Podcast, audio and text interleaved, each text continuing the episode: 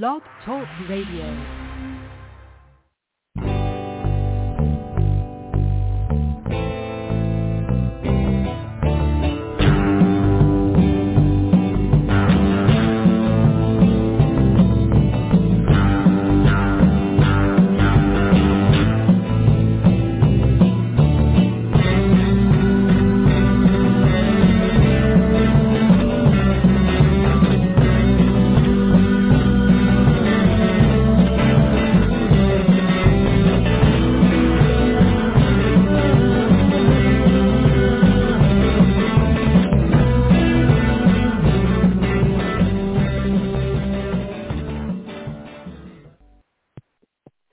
Turnbuckle Turmoil fans, welcome to the show. Shine Guy and QT with you as usual here on a Sunday afternoon. Hope everyone is still staying safe out there and getting out to your local independent pro wrestling shows wherever they may be near you. We want to send our well wishes out to former guest of the show, Freya the Slayer out of Alaska. She suffered an injury while out on the road the other day. Uh, she'll be out for a while, but hopefully she'll heal up and be back very soon. But without any further ado, I want to welcome our guest today. We have with us a beloved member of the wrestling community. You have probably heard him on numerous podcasts and probably have seen him popping up on the social media and in the newsletters. We have with us Jim Valley today, the king of recovery. Mr. Valley, thank you so much for being with us. It's my pleasure. You know, I'm no Freya the Slayer, but I do what I can. Not many of us are Freya the Slayer. She's quite good. That's a great name. I love it. Absolutely. Well, Mr. Valley, since today happens to be your first time on our show, I'm going to start you out with our traditional first-timer question. What led to you getting mixed up in this crazy professional wrestling industry? Not a lot of parental supervision. That's what it was. My parents watched me closer. Maybe I, no, um, sort of. When when I was young, when I was really young, my dad passed away when I was like eight, and uh, my stepdad was from Mexico, and he watched wrestling. So we would watch Portland wrestling every Saturday night, and then every couple of months, probably like like once a quarter, like three or four times a year, uh, the Portland wrestlers would come to a nearby high school, and so we'd always go see them wrestle. My my first show I ever saw when I was little, uh, the main event had Andre the Giant against Playboy Buddy Rose and Ed Wiskoski, who you might know better as Colonel De Beers now. And then there was Jimmy Snuka and Jesse Ventura, and then the young guys on the card were like opening match guys were Skip Young and uh, Gino Hernandez. So just a ton of talent on that first show. It was ridiculous. That is a star-studded lineup for your first live show.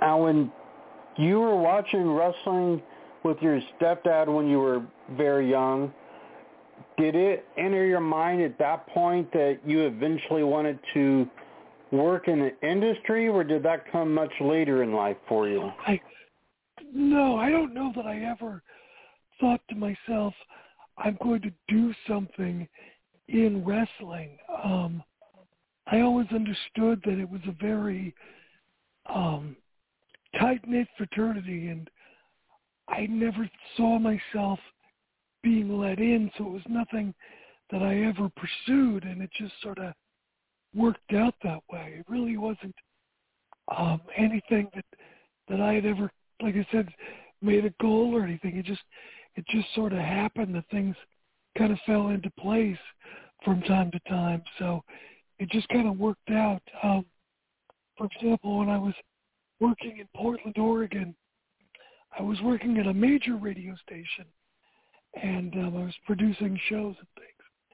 Didn't pay a lot of money, so I was working part time across town at this really small AM station to make ends meet.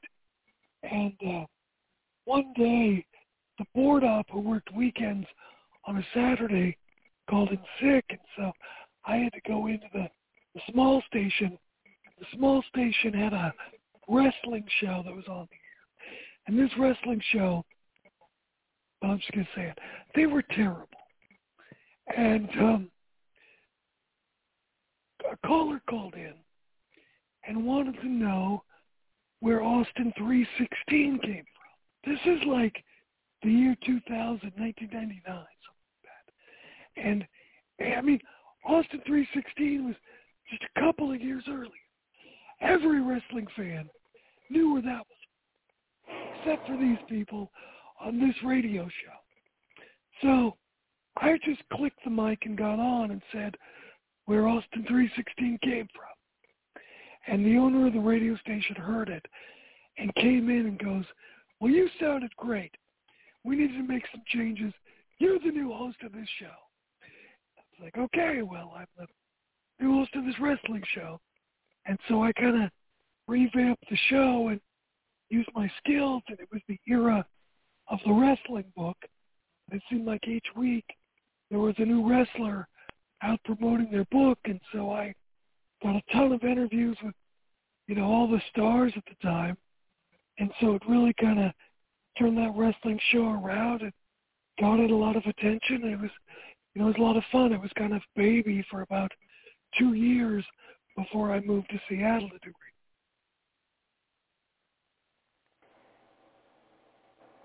a lot of fans that are familiar with you from the uh, newsletters and the podcasts and so forth, uh, they will know that in the last year or so uh, you had some health issues and are on the way to recovery. And there was the very famous in wrestling circles King of Recovery T-shirt that a lot of people were picking up. Can you update the people that are listening and have been concerned on how your health is doing right now? Yeah, it's doing okay. We're doing we're doing all right. Um, for those who don't know, I've got a very rare autoimmune disease, and I was first uh, it was first discovered in 2012. I was coughing up blood, and I thought I had pneumonia, and it turned out that I had this rare autoimmune disease it's originally called Wegener's vasculitis, and now it's called GPA with granulomatosis with polyangiitis. And what it basically means is inflammation of the veins. And like I said, it starts in the lungs, filled my lungs with blood. And if you don't contain it soon enough, it spreads to the liver and the kidneys and the heart. And it uh, it uh, flared up again in 2020, and this time we weren't able to catch it soon enough. It spread very quickly, and it did spread to my kidneys, caused kidney failure, and my heart caused heart failure. My my kidneys, I said my uh, my liver, it spread all over. So I had a lot of uh, basically a lot of organ failure. And good news is, is that uh, my heart is coming back, my lungs are coming back, liver is fine. It's just the kidneys are kind of problem child. So I've got a dialysis board, and I just started dialysis a couple of weeks ago. But uh, we'll see how that goes, and then uh, I may be a candidate for a new kidney in about a year. We'll we'll cross that bridge when we get there. But uh, yeah, a lot of people kind of blow my mind. So many people bought the King of Recovery shirt. And the way that started was, you know, I was intubated for months of uh, 2020, and I don't remember a lot of it. But I was awake and alert, like in December. And in December, a nurse was looking at my medical records she started laughing. I was like, well, what's so funny? And one of the doctors wrote in the chart, in the actual medical records, the official records, he wrote that he commented to me how impressed he was with my recovery. And apparently I looked at him and I said, well, of course, I'm the effing king of recovery. And that's how it all started, that I gave myself my own catchphrase. I don't remember doing that, but it must be true if it's in the official medical. Sometimes we say stuff in the hospital we have no memory of, but every other person around won't forget it. So I can definitely imagine that. Now, when the King of Recovery T-shirt came out, I know that was a very hot item. A lot of people uh, picked that up to try to help support you and everything. When you were able to kind of recognize what was going on with that and were aware of it, how impressed were you with exactly how well that shirt sold? Well, it wasn't initially my idea. I think I think um Tony, uh, Bryan Alvarez's brother-in-law, who kind of runs the website Wrestling Observer and Figure Four Online, I think he suggested it. And I was like, okay, I guess we can try it, but I didn't. You know, I I was very dubious. I didn't think. I thought we could try it, but I didn't anticipate anything. And then one day, he tells me it's like the best-selling shirt on the Observer website. And also, I go and look at Pro Wrestling Tees, the best sellers, and it was a best-selling shirt. It was so funny because I look through and there's Sting, and there's Kenny Omega, and there's Brodie Lee, and there's all of these AEW shirts. And AEW is on national television. And then there's my shirt. It's like all AEW and then me. And I just thought that was the, the funniest thing that I could have a best-selling T-shirt at Pro Wrestling Tees. Because, I mean, I just kind of saw myself as a second or third tier show on Wrestling Observer. I mean, I'm not Dave, not Bryan, not the Bryan and Vinny show, or Granny. I'm just this guy, and believe me, I'm really happy to be on Wrestling Observer. Don't get me wrong, but I just was just amazed at the turnout by wrestling fans and subscribers to the Observer Figure Four Online. It totally blew me away. I mean, I'm so grateful that they came out and did that and, you know, bought hundreds of T-shirts. I was like, oh my God, who would have guessed? I think that proves what I said earlier when you are a beloved member of the wrestling community. You're too kind. No, and we've got three different designs. You know, people volunteered their own designs to do it. And again, I was just blown away that they did that. It was just so nice, so so kind. Now, last year, of course, due to the world situation, the Cauliflower Alley Club did not hold its annual reunion, but here in a couple of months, uh, they will return and hold that reunion in Las Vegas. I know the CAC is something that you are a part of and are in good standing with. Can you give yeah. us your impressions of what the CAC is like and why people should join that organization? Like the Cauliflower Alley Club is a, a nonprofit. It's a 501c3, and what it does is it helps wrestlers or anybody who's been in the wrestling business who's down in their luck. So, for example, Paul Orndorff, who just passed away, he uh, needed some help with his taxes on his house, and the CAC was able to step in and assist with that. Uh, Kamala, when he was alive, he um, the CAC helped to purchase a lift for his van they equipped on his van so his wheelchair could roll and get in and out of his van so he could obviously travel places, things like that. So Cauliflower Alley does these things. And again, it's a nonprofit. I first discovered it years ago in the George Napolitano magazines. George would always take pictures, and you see pictures of Red Bass, pictures of Lou Thesz, and Mike Mazurki, and you know Moolah, and Mae Young, and Penny Banner, and all these great classic wrestlers. And it was also has tied, you know, it's pretty much just pro wrestling now, but it also had ties to boxing. So you'd see like Archie Moore and other famous classic boxers too. They would attend, and also actors, you know, because of Mike Mazurki being a founding member, he was a an actor in Hollywood. So Dan Haggerty, who was a big deal when I was a little kid, he was Grizzly Adams, you know, and he would show up to Cauliflower Alley. So you'd have actors and boxers and wrestlers that would show up to uh, Cauliflower Alley.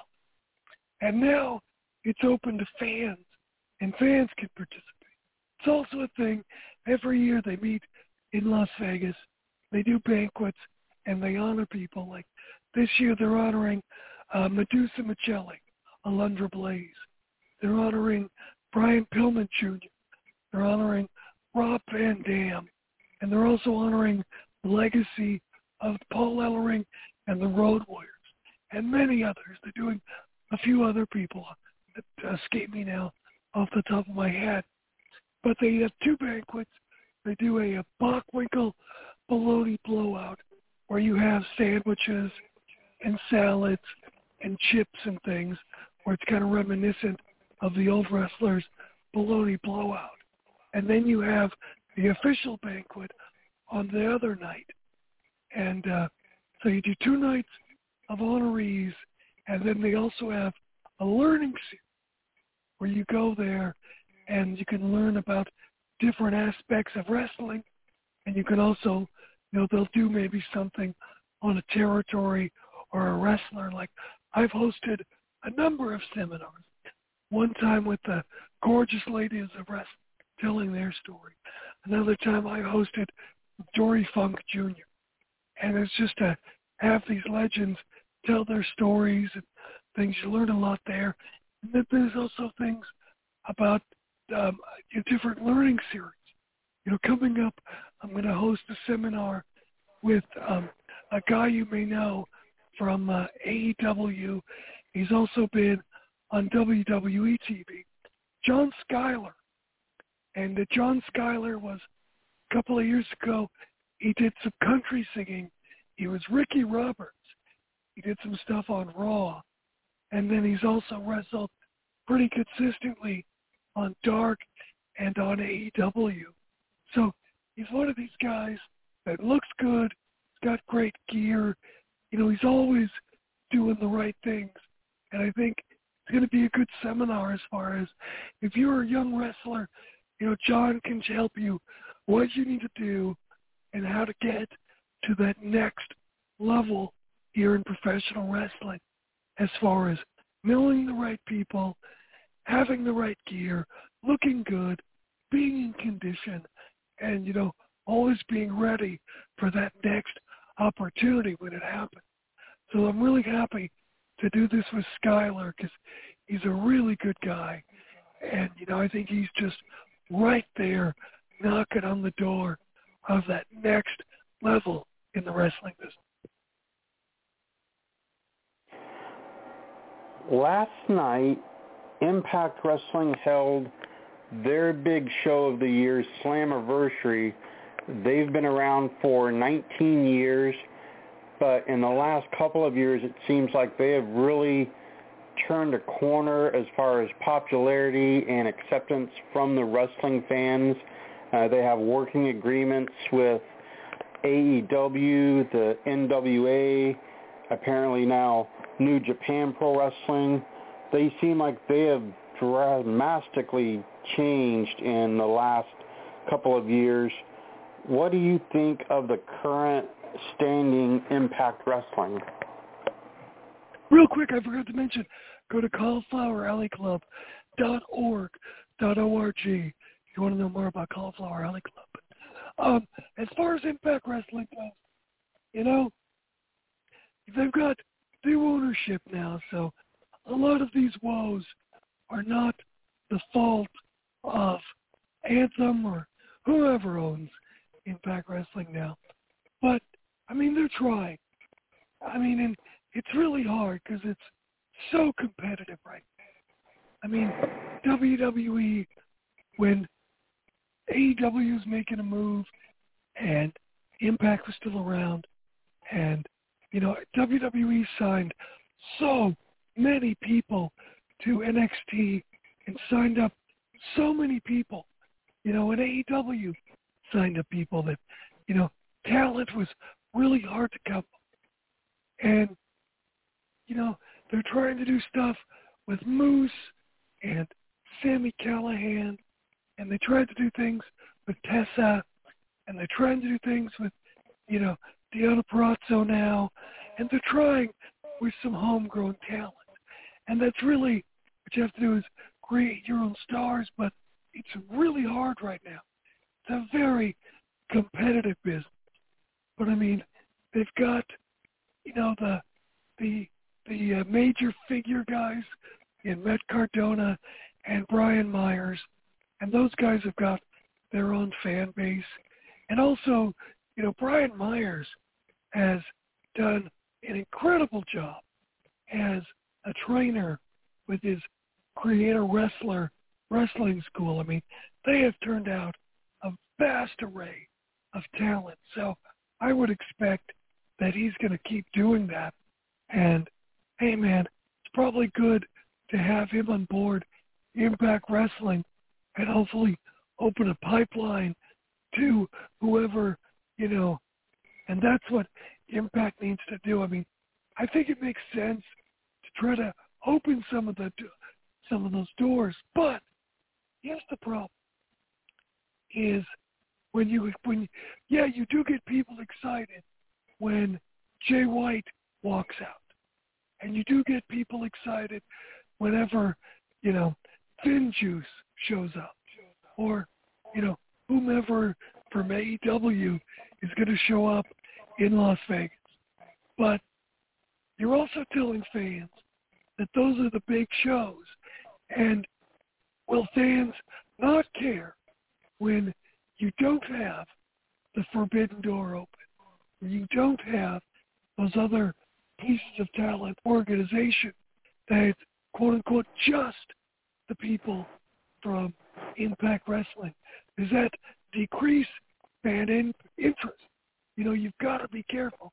Yeah, you want to make waves and make news in the wrestling business, but you also got to be careful that you're not sending out the message that the big stars are on the other shows, and that's the time to watch Impact and not when it's your homegrown talent. You got to make sure you're always investing in that homegrown talent and creating excitement around your Impact stars. But I mean, it's going to be hard. Um, one thing I thought was cool is that uh, Levy Valance, um, No Way Jose, now just No Way, I guess, that he was on the show. Because I always thought, when I saw him on NXT, I always thought he was a pretty good wrestler and did some cool stuff, but, you know, obviously didn't, wasn't booked very strongly at all in WWE. And, you know, I'm not saying he's, you know, a world champion or something, but he was a great opening match guy as far as creating excitement, and he was fun, and, you know, I think you can do something with that guy. Um, as far as, you know, creating some fun excitement, maybe in the opening matches, or, you know, telling the story of how you can get him from being No Way Jose or that dancing character to a new character. But I mean, you got to tell a story.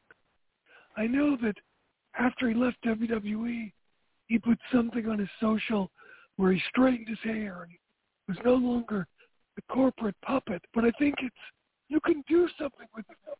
Change his hair and maybe shave his beard or do whatever, but change his look up and but I think you've got to tell a story with it and not just make it abrupt and have fans follow that story and accept him as a new character and not just suddenly boom he's something different you've got to you've got to let fans digest that and go along and take him for the ride as opposed to just you know making it abrupt i i don't think fans always accept that.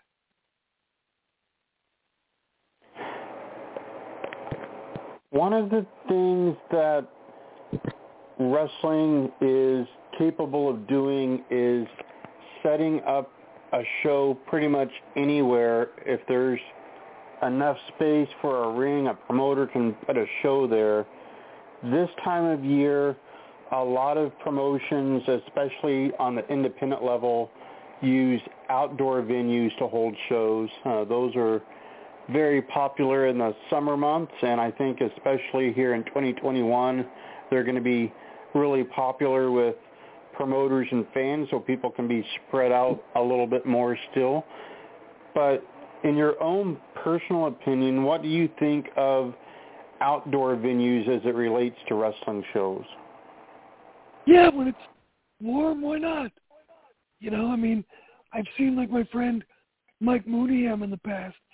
You know, he lives in Charleston, and he's posted stuff where they had a venue like in a beach area, like on the beach. I mean, why not? I mean, it's outdoors. It's summertime. That stuff could be fun. Uh, one time, I was watching a travel vlog for like a like the Smoky Mountains, and uh, like like out in uh, the Dollywood area, out in Pigeon Forge, and they were having like a, oh, it was a I know what it was. It was a Bigfoot festival people rip us off all the time. Seattle is home of Bigfoot. The Northwest is home of Bigfoot. A bunch of people ripping us off. Anyway, they even got their own fake space needle in pitch. Don't get me started. Anyway, they had a outdoor Bigfoot festival, and they had their local wrestling promotion out there, and they even had some guy, I assume some guy, dressed as Bigfoot, you know, wrestling in a battle royal. You know, that's pretty fun.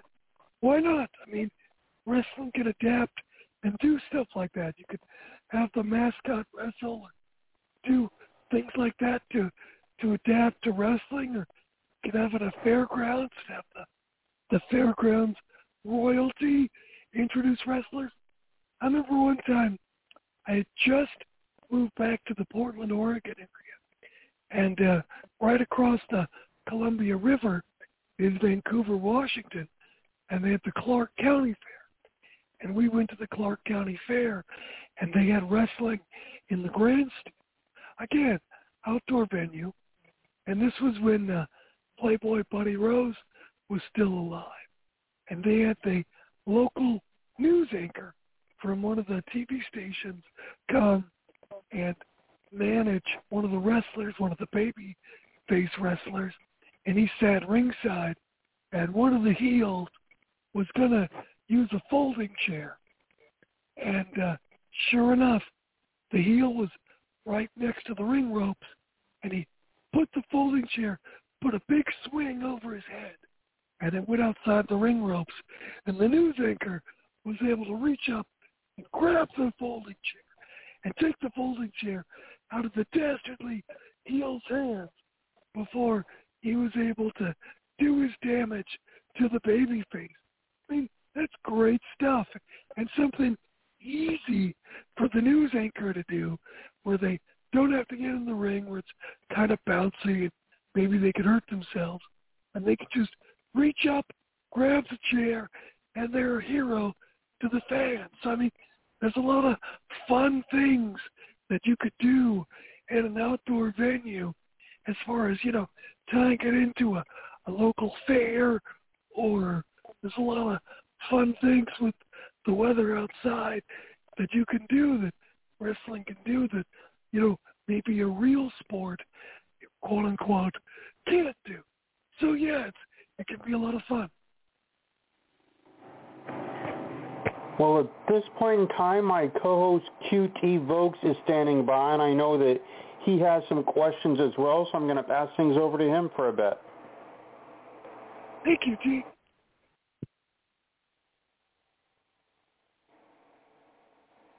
Ah, QT, are you with us?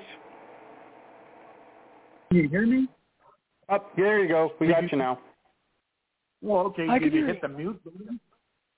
Okay. Uh, I think it well, may have been.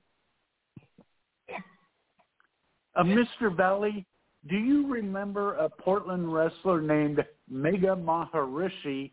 And if so, was this wrestler based upon the commune leader in 1974 in Antelope, Oregon, Ma Anand Sheela of the Maharishi cult? I don't think it was. Were they there in the the 70s? I know they were a big deal in the 80s, and they took over. Um, well, I can't remember the name of the town, but yeah, and they tried to tried to poison the mayor and the city council. Yeah, um, it was Ed Wiskoski, again more yeah. famous as Colonel De Beers, and he wasn't just Mega Maharishi. He was Mega Maharishi Ahmed, which means, of course, which is kind of sly for saying, I'm Ed. I'm Ed Wiskoski. But yes, he was all dressed in red, like the uh, Rajneeshis in Oregon. And uh, he would wrestle, and then he also managed a Kendo Nagasaki when Kendo Nagasaki was briefly in Portland. Yes, and uh, I he had some seminal moments in the crow's nest when being interviewed by Frank Bonnema. He would sometimes uh, do an interview in those robes with Buddy Rose and try to steer uh, Buddy Rose on the path of the straight and narrow. Well, I remember, um, you know, I mean, it was probably really smart to do as far as, I mean, those guys, they were in all the newspapers. I mean, it was a, they made national news as far as the cults go. Um, I don't know if they exist now or not. They, there might be a few of them. Who knows? Actually, gosh, they could probably do really well these days as far as recruiting with social media. I bet. Um, and I'm going to start my own cult. You've you've talked me into it. Um, make some okay. real money. For the money is now a tax-free cult. Well, you know, um, yeah, on the show Married with Children, Al Bundy started his own church so he wouldn't have to pay taxes. Al Bundy. Al Bundy was a genius and way ahead of his time. Night, a friend of mine and I were talking, and he was a big X Files fan, and he was like, yes, the X-Files, otherwise known as the show that put the Fox network on the map. And I go, oh, I'm sorry, you're confusing that with Married with Children and The Simpsons. Uh, yes. Uh, they, yeah, the, a lot of creative talent came out of the Northwest, including Matt Groening of The Simpsons. Matt Groening. Yeah. Yes. You know, Rusty Nails, the clown, Krusty the Clown, um, a lot of the streets and things. Uh, Terwilliger, Sideshow Bob Terwilliger. Terwilliger is a major street in Oregon. There's a lot of things, uh, particularly in Portland, that are based on The Simpsons and, and growing up in the area. Yeah, I even think there was a kids program called Brakeman Bill with Crazy Donkey, the sock puppet. Yes. Brakeman Bill was out of Seattle. Um, there was um, crap his name. Um, Ramblin' Rod. Ramblin' Rod was out of Portland. As a matter of fact, Brakeman Bill. I just heard a story that a friend of mine did who still works on the radio here in town. Brakeman Bill is still alive, and he's 94 wow. Years old. And for those who don't know, um, in the days, you know, starting in the 1950s as in 60s, when television was local out of your major television cities. Um, you know, you'd have, you know, your local TV movie that the host would introduce. And you'd have your kids show. You'd have, you know, Bozo the Clown out of Chicago and different bozos who were around the country. And we didn't have Bozo in Seattle. We had J.P. Patches on the local CBS affiliate, and then we had Brakeman Bill out of one of the independent channels, Channel 11 KSTW, that was actually out of Tacoma. And yet Brakeman Bill would wear a, a brakeman engine, train engineer's cap and like a kerchief around his neck, and he had a sock puppet, Crazy Donkey, and he would introduce the cartoons and do skits and things. And yeah, Brakeman Bill is still alive, going strong. He and his wife still live in their home and garden and do everything at age 94. So there's something to be said about watching cartoons that give you a long lifespan. Yes. Do you are, do you believe uh, are there any truths to the rumors that uh, Crazy Donkey on the Brakeman Bill show was the influence for the wrestler Mankind and his sock puppet Socko?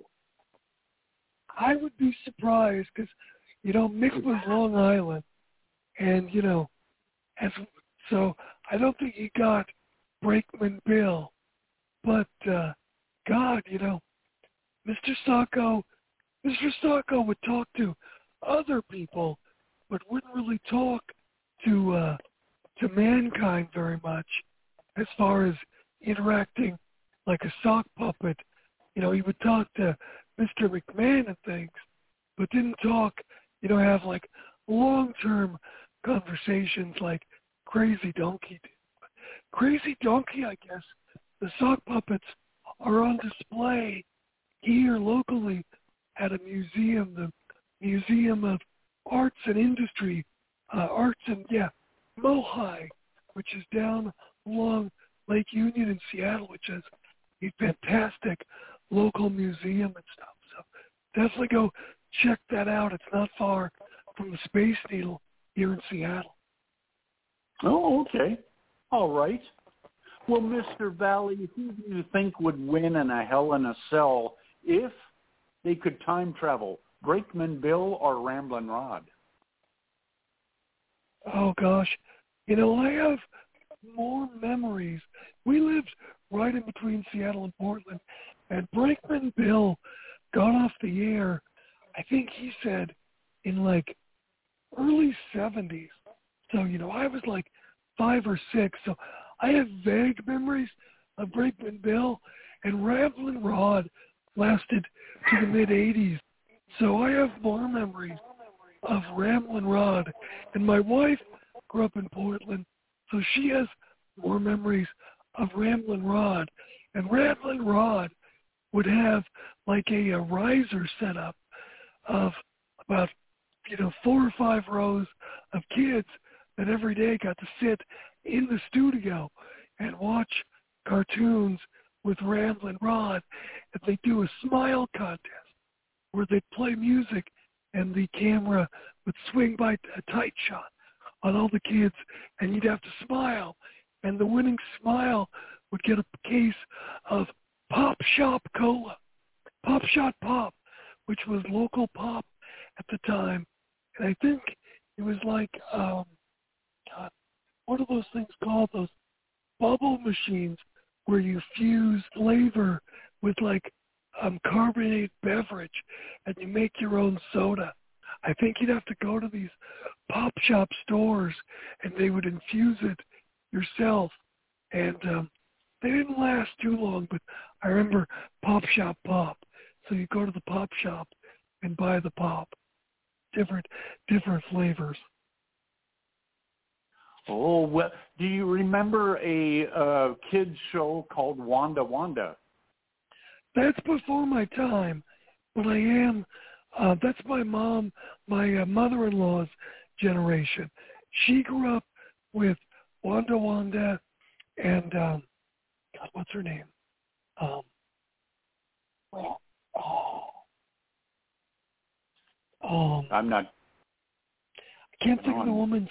She was on. Uh, God, I can't think of her name. It'll come to me. Just give me a second. But there was also Yogi Yorgesson and uh, Stan Boreson, who did like Oh, I Just Go Nuts at Christmas. And again, this goes back to the 1950s and 60s of the era of local television. Marnie. Ah, crap. What's her name? Marnie. Ah, it's killing me. Um, Wunda Wunda, and uh, oh god, it was um, um, um oh, it's killing. It'll come to me. Give me a minute. oh, okay. All right. Well, Romper Mr. Room. Valley. What? Oh yeah, romper room. Romper Room. Okay. Because there was also a kids uh, show on TV called the New Zoo Revue with Henrietta Yeah, Hippo. was- Yeah, sometimes there used to be a thing you'd say to people rather than you say what's new, you'd go, hey, what's new zoo review? Like what's new with you? But kids don't say don't know that show anymore. So you got to move on from those lines. God, it That's was on true. The, do you remember who was it? Was on the new zoo revue. Marnie, what was her name? She was like a Broadway singer and did movies and stuff. Oh Yes. God, your mom would know. Anyway, go ahead. Oh, Sorry. okay. Well, that, uh, that brought back some memories. Yes. Uh. Mr. Valley, can you tell us how old you were when you first saw the Von Steiger brothers, Kurt and Carl, and the red iron cross on their boots in Portland Oh Wrestling? gosh. Gosh, they were as far as my time in wrestling, so I was probably six or something when I saw them. You know, the Von Steigers, um, you know, back when I was a little kid, you know, the world titles rarely changed hands and I so desperately wanted a world title to change hands in the Northwest to kind of validate us and our talent. And I never saw it because it predated me watching wrestling. But the Von Steigers won a version of the world title in Portland. So to me, the, the Von Steigers were always super impressive because they were former world tag team champions. So they came to town, and I started watching about the time they were wrapping up. And I think someone told me that Kurt Von Steiger is still alive. So he's got to be pushing 90 or something, too. As far as Uh, yeah. he's got to be one of the oldest living wrestlers, too, right now. Um, but if you watch online on uh, YouTube, you can find that PBS movie on Dutch Savage. It's about a 20-minute documentary that fans shot years ago at the Portland Sports Arena. And there's the Von Steigers who are in the ring. And like, there are these old ladies yelling at the Von Steigers, calling them, you dirty kraut. And that's things that people said back then. The Von Steigers are like, oh, you know you love me. You know if you were younger, you'd want to take me home. Stuff like that. And she's like, oh, you're gross. You're disgusting. It's just really funny to watch. So if you look up Dutch Savage movie, PBS, on YouTube, you'll find that it's a great look at old wrestling fans and the 1970s, like 1977, 78 at the Portland Sports Arena. A young Jesse Ventura is in it, and Dutch Savage, the Iron Sheik, Bull Ramos, and the Von Steigers. There's some. It's great footage. If you haven't seen it, it's pretty popular. But if you haven't seen it, it's it's worth watching. Well, you know, you had your regulars in Portland wrestling back in the 70s, and they always seemed to occupy the front row seats. And in particular, there was a grandma-like figure who I saw every week on TV. And there was one time where Buddy Rose was glaring at at her, and he was threatening her and pointing at her, and she got up and shook her umbrella at Playboy Buddy Rose, and Buddy Rose ran and hid behind uh, Sandy Barr. yeah, that is Irene. Irene, yes. Irene, she would make banana bread for the wrestlers. And um, oh. I don't know if you could see it. Depending on the year, she would always wear a corsage to the matches, and then somebody, I don't know who, gave her a big uh, gold star sheriff's badge, like she was the de facto referee outside of the ring, like she was law enforcement that she would. So if it's her last few years ringside, you know, being a ringside Rosie, you could see Irene wearing this big sheriff's badge on her on her blouse. But yeah, she was there for forever, right there, front row center on the camera side. So you could see her on the opposite side of the cameras. You could see her every Saturday. But yeah, uh, all all the regulars filled the the first several rows of ringside seats. Yes, yes, they were they were pretty cheap back then. Pretty cheap for the entertainment they got. Yeah, like yes, five, seven bucks. Yeah. And the well, Portland. Sports Arena, it was a converted bowling alley. I was uh, I yes. went there a few times. It's a converted bowling alley, and oh my God, this thing was it was a piece of crap. I mean, it had low ceilings. A couple of times, like Dutch Savage, I think, took a backdrop, and Dutch Savage was a tall guy, like six two, six three, and I think a couple of times in his career, he took, he was given like a backdrop and took the overhead lights out with the backdrop because the, uh, you know, the light, the ceilings were so, and um, yeah. yeah, it's like you know the way when you go to a bowling alley, take like a step or two down to the alleys, and that's the way it was. You'd walk into the alley area by the snack bars and things, and that was still there, where you could get concessions, and then you'd walk, you do a couple of steps down into the seating area, where it was all ringside seats, and then a couple of sets of bleachers, and it probably sat like 2,000, maybe 3,000 people tops. But it was just this, basically, but I mean a converted bowling alley. Basically, they took out the lanes, and then that was about it. They pretty much stopped as far as construction. They they put in obviously a little bit of conduit for the overhead ring lights, and that was about it as far as the conversion goes. They really didn't do much else to it. Pretty bare bones. Yeah, it was. Uh, You could you could tell even the crow's nest uh, where Frank Bonnema would do his interviews. You could tell that that had seen a few years. Yeah, just a, some some two by fours and some plywood Yes. and stuff. Yeah, but that's the way Well, we liked it. Well, Mr. Valley, can you remember the seminal moment in Portland wrestling history when Playboy Buddy Rose turned babyface? Yeah, you know, um, Buddy had uh, come back. You know, Buddy ran, ran the Northwest from about 77 to about 1982.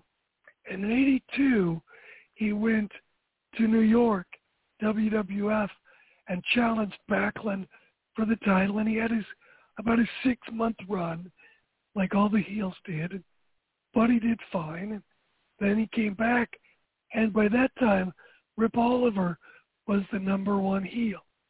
And Buddy Rose had his army. And when Buddy left, you know, Rip Oliver was the number two lieutenant, the number one lieutenant, I should say, the Buddy Rose army. And when Buddy left, Rip Oliver became the leader of the Northwest heels and he had his clan, clan spelled with a C, but and uh, yeah, Buddy came into town and was like, "Start up the army again." Rip was like, "Nah, buddy, you know, I'm a leader. You're a leader. You know, you're successful, but I've been successful too, and I just want to keep doing things my way. So you go your way, I'll go mine. We'll stay out of each other's business. We'll just leave it at that." And um, Rip Oliver needed a new member of his clan. Buddy needed to rebuild his army, and Buddy recruited Dynamite Kid. And Rip was like, "Oh man, I was talking to Dynamite Kid. You you outbid me by a little bit, but that's okay. You know, I'll find my guy. You got yours, and we'll just you know let bygones be bygones." So, Buddy and uh, were challenging Billy Jack and Curt Hennig in a non-title match, and uh, Buddy lost one of the falls, or the first fall, and then the second fall happens, and uh, Dynamite Kid is going to be pinned, and Buddy comes off the top rope, and Curt Hennig, I think, moves out of the way, and Buddy hits Dynamite Kid. And Dynamite Kid gets pissed and starts beating up Buddy Rose.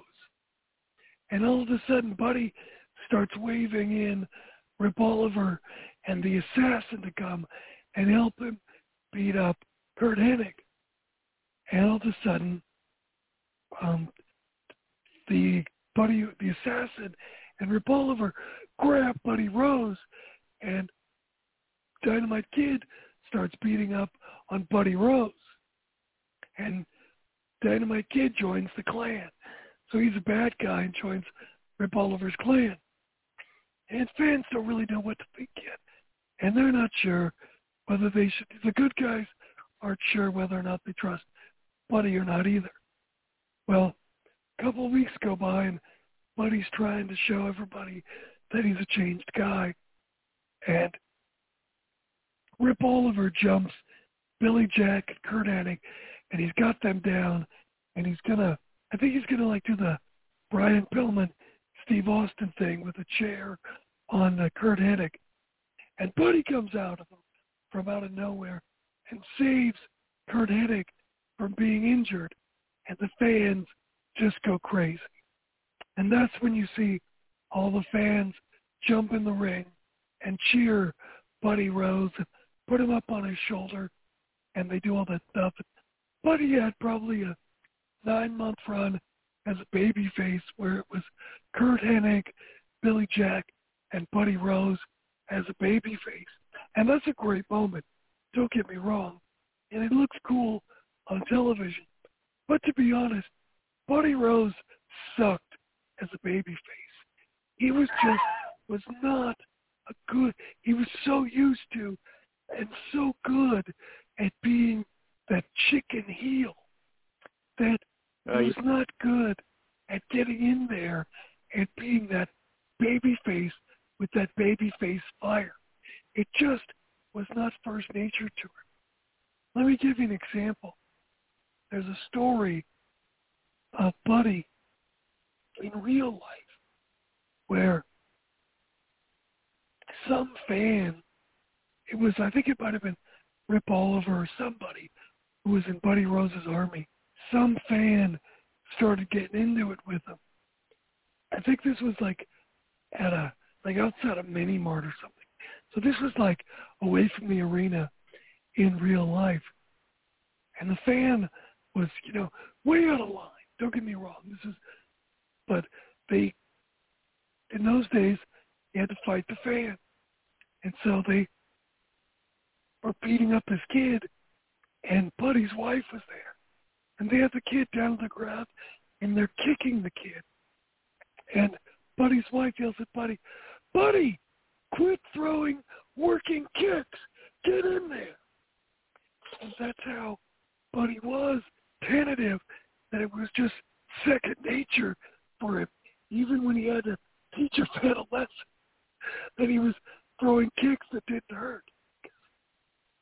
Oh wow! I didn't hear that. Boy. Yeah, yeah. Oh, okay. Jeez. Oh, buddy. Well, buddy was weaselly.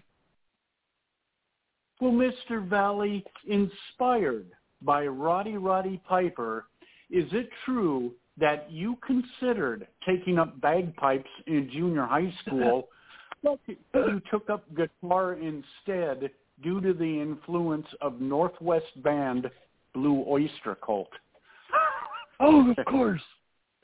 No, got, you know, I probably wouldn't be talking to you now if it wasn't for Roddy Piper. I mean, when I was a really little kid and, you know, I loved Jimmy Snuka and Jesse Ventura and all the baby faces came through town, but I mean, wrestling was just one thing I liked. When Piper came in and became a good guy and, you know, could talk and fought, it was so, you know, amazing. You know, that's when wrestling became an obsession. So, you know, Piper set the territory on fire and just, you know, captured the imagination of so many of us as far as his promos and his matches and just the way things progressed. It was just so awesome to be a fan back in 1979 and 1980 when Roddy Piper was here. And then it was fun to follow his career in the wrestling magazine and with the advent of cable television. You know, Roddy lived here and had a home here, even though obviously he wasn't from here. We always considered him our guy. And it was just so much fun, even when he was a bad guy, to see our guy reach such national prominence and be such a trailblazer in professional wrestling and in acting. It was just just amazing to watch. And when I lived in Portland for a couple of years in uh, around 2000, 1999, 2000, you know, I was friends with Piper for for for a time, and you know, I'm not going to say we were like best friends or anything, but you know, he would call me at two in the morning with with ideas and stuff. I always thought was a lot of fun because that meant that he liked me and, and trusted me. So that was that was kind of cool. Wow, it's not many people that get a call in the morning from uh, uh, uh, Roddy Piper. Gee whiz, he he was he was kind of a guarded person because of his upbringing. Very. Yeah, Yes. no, he was he was very guarded. Um and he was even guarded around me. I mean, you know, I never there were you know, I never saw anything, if you know what I'm saying. Um, you know, I mean he was he was he would talk to me about things and use me as a sounding board and things like that. Um and I kind of learned how to talk to him as far as what I wanted to convey without, you know, offending him or without, you know, I mean, I always respected who he was and what he accomplished and what he was capable of accomplishing. And, you know, I wasn't a yes man by any means, but I always, you know, through the filter of who he was and what he did, you know, treated him that way. And so I always had that respect for him as far as his accomplishments. And I think he he he appreciated that I wasn't a yes man, but at the same time, you know, I was always very respectful and, and very I you know, I tried to be always appropriate with him. Well, yeah, gentlemen, I- we're I'm just about out of time in today's show, but Mr. Valley, I want to give you the opportunity if you have anything you would like to say to the listeners, plug and promote absolutely anything you would like. Floor is all yours. Sure. And hey, if you guys want to have me back on, I've got a lot more stories I can tell. So you just let me know. This has been it's been a delight. So we can do this again anytime you want. Absolutely. We would love to have you on in the future for sure. Hopefully this will be the first of many, many appearances. Um, Anything you want sure. to put out there, like social medias or anything yeah. like that? Sure, sure. Yeah, you can you can find me on Twitter at Jim Valley, G I M V A L L E Y. Also, you know, you can uh, find my T-shirts at ProWrestlingTees.com. The uh, King of Recovery T-shirts. They're just 19.99. You can search for uh, the uh, Wrestling Observer Figure Four online store, and that's where they are. So you just look under podcasts or websites, or just search for Wrestling Observer on the Pro Wrestling Tees, and then uh, look into Cauliflower Alley. Think about uh, supporting that and its cause.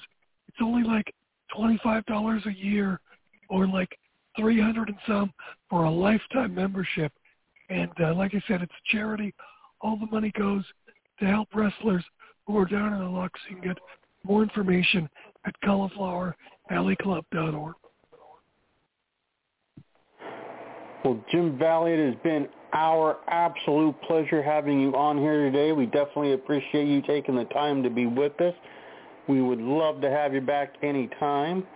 Fans, definitely pick up the T-shirt if you have not already. It's been a very, very popular item, one of the best sellers on ProWrestlingTees.com.